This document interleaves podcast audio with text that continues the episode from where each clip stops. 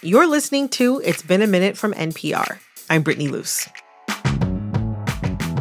The beginning of January often means two things. Number one, it's a new year, and we've got so much to look forward to. And number two, a lot of us just spent days, maybe even weeks, cooped up with our families, which can be a beautiful thing. But even the most harmonious of families bump heads from time to time. So today, I want to revisit a conversation from last summer about families, specifically the relationship between millennial children, like me, and their parents. One of It's Been a Minute's amazing guest hosts, B.A. Parker, talked to Vox Culture reporter Emily St. James about a Hollywood trend that showed parents apologizing to their kids on screen. They get into generation gaps in culture and identity, bad parenting, and how showing all of that makes space for new perspectives about trauma and family. Let's get to it. Here's Parker.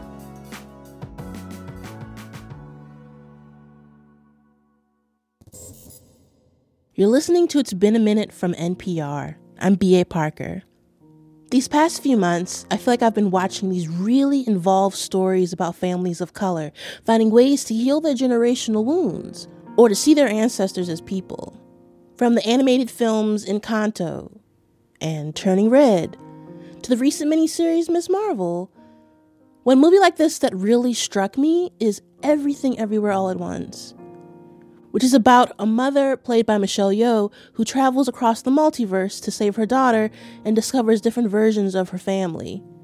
These stories are helmed mostly by millennials of color. And core to the idea of them is a bad parent who apologizes eventually, and that apology kind of fixes everything. That's Emily St. James, an entertainment critic at Vox. She writes about how family relationships, queerness, and the trans experience are portrayed on screen.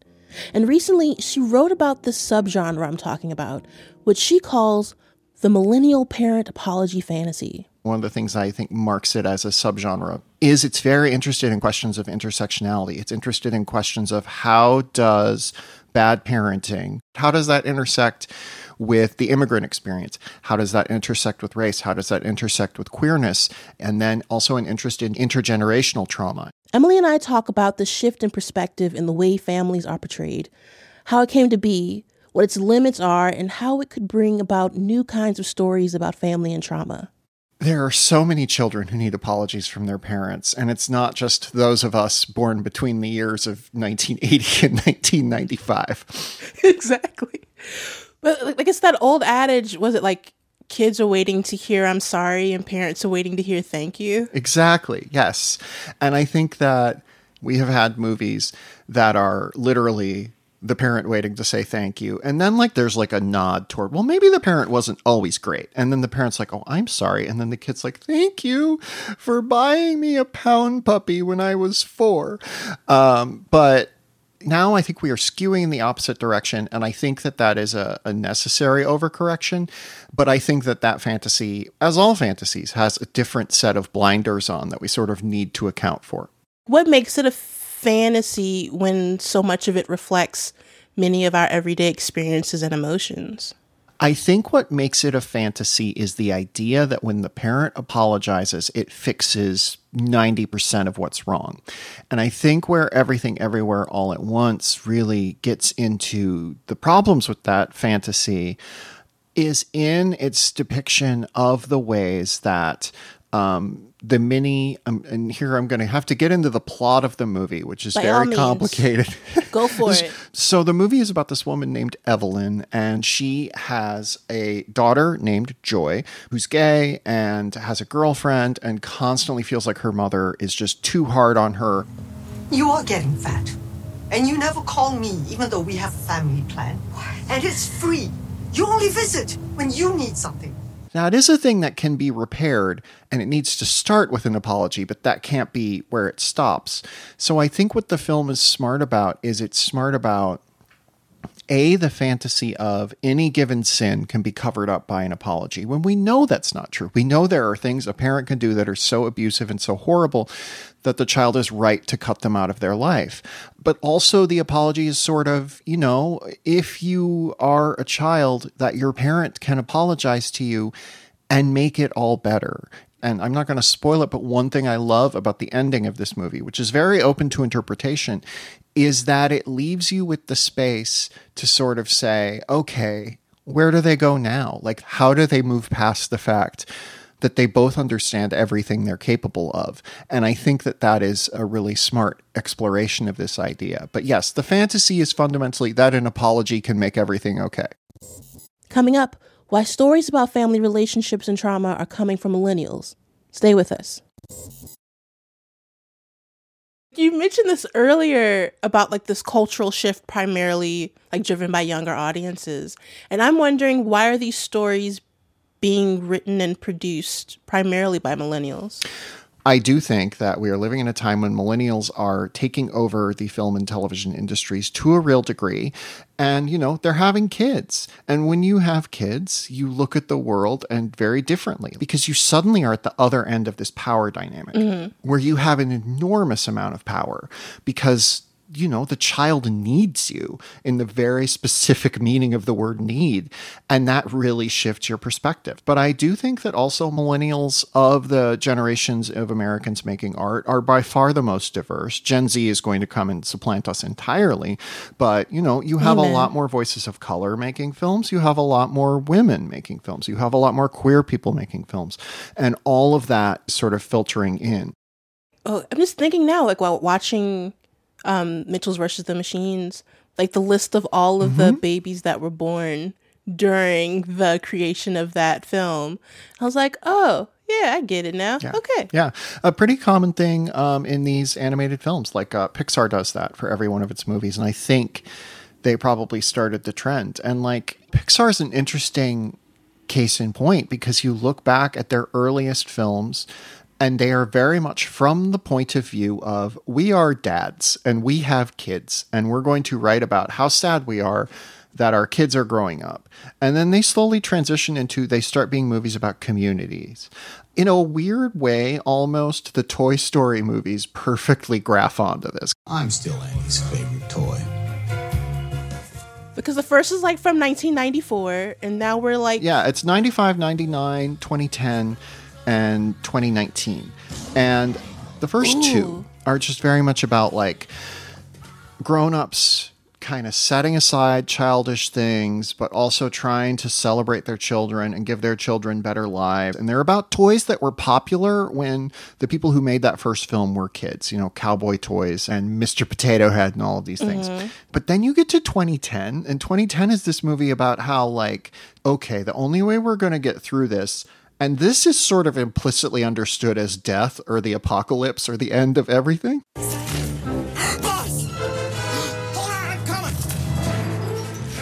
The most existential film I have seen. I sobbed in the theater, could not do. Yeah, no, I had a very similar reaction. But it's very much a movie about okay, we need to come together, we need to figure all of this out. And that is a movie made by people who are, you know, less tied to children, whether because they're younger or because their kids have grown up and like gone off to college. And it is a movie about community building, which was a very big uh, storytelling trend in the 2010s and continues to this day. I don't want to pretend it just stopped in 2019.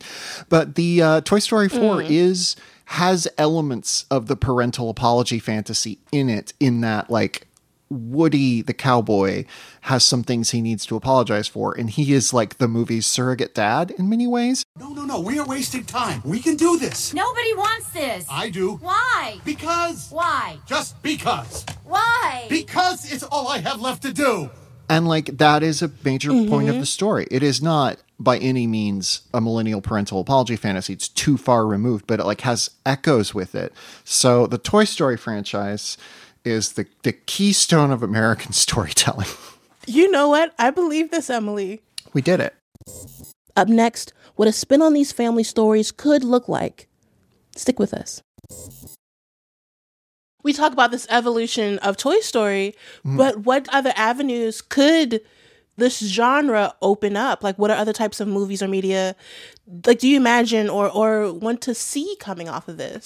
I think that there will probably be more forthright examinations because of this of toxicity and abuse. I don't want to suggest that that has never happened. There have been many projects that have talked about that, but I think the fantastical nature necessarily opens itself up to interrogation of broken family dynamics. And so I think we're going to head into that and a movie I point to is kind of on the cusp of this, but it doesn't ever have feature any apologies, so it technically doesn't qualify. But it's Ari Aster's um, Hereditary. Try again, release yourself. Oh, release you, you mean? Yeah, fine, release me. Just Don't you ever raise your voice at me! I am your mother! Which is a movie about a horribly broken family where, you know, there's intergenerational trauma. There needs to be some sort of apology. One never comes, everybody dies. So I think you're going to see a lot more of this trickle into horror. And I think you're already seeing that happen. But horror is going to get a little bit more into no, there are some things that are so broken that an apology won't cover them up. One place I think the millennial parental apology fantasy could go is it could end with the dissolution of the family unit. It could end with a thing where the parent says, I'm sorry, and the kid says, Thank you, that's not enough. And they go off and find a found family that makes them feel more themselves. And you see some of this. Weirdly, again, Toy Story 4 features elements of this. we, the Toy Story films. Exactly. They're everywhere.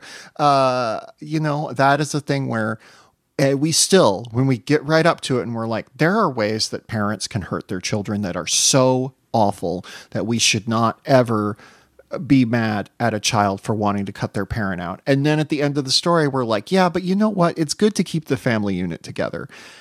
But you know, everything everywhere all at once when I left that theater the first time, I had real trouble with it because I was like, is this movie trying to excuse the abuse that scientist Evelyn did by saying, you know, well, it was just a, a broken whatever.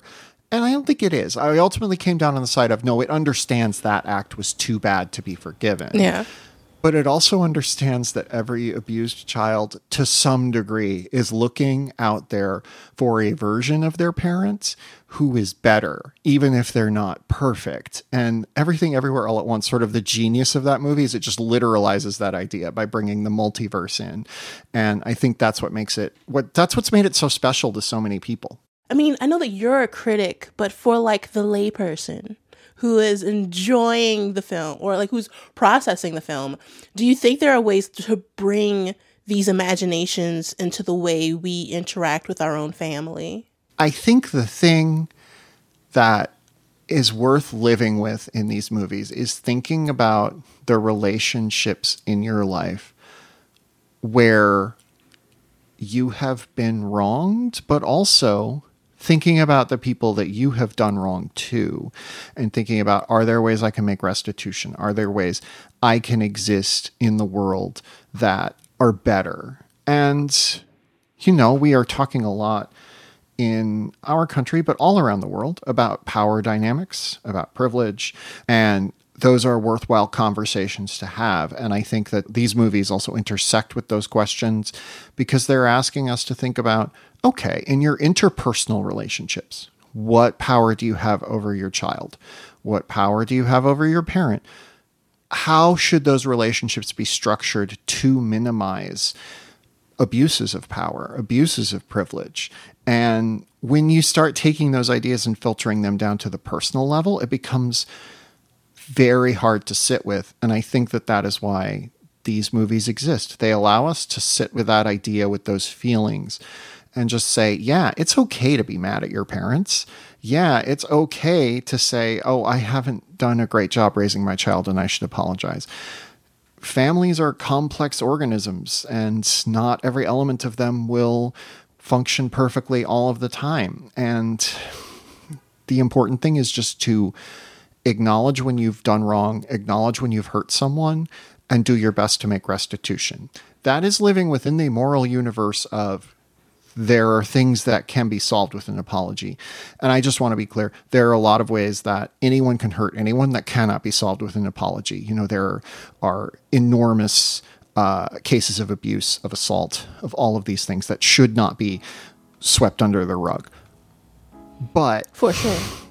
The core of these movies is just don't hurt people. And I think that that's a thing we can carry forward and think about. And it is worth thinking about the people you have hurt and not just the people who've hurt you. On that note, thank you so much. You're welcome. Emily, um, I like that I ended it with like a Norman Vincent Peale aphorism or something.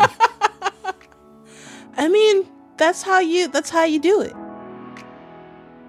Thanks again to Emily St. James, senior correspondent for Vox, and it's been a minute guest host, B.A. Parker. This episode was originally produced by Janet Woojeong Lee and edited by Jessica Mendoza and Quinn O'Toole. Jess also provided additional production support. Our editor is Jessica Placzek. engineering support came from Jay Czys. our executive producer is Veralyn Williams. Our VP of programming is Yolanda Sangweni. our senior VP of programming is Anya Grundmann. Thanks for listening, y'all. I'm Brittany Luce. Happy New Year and talk soon.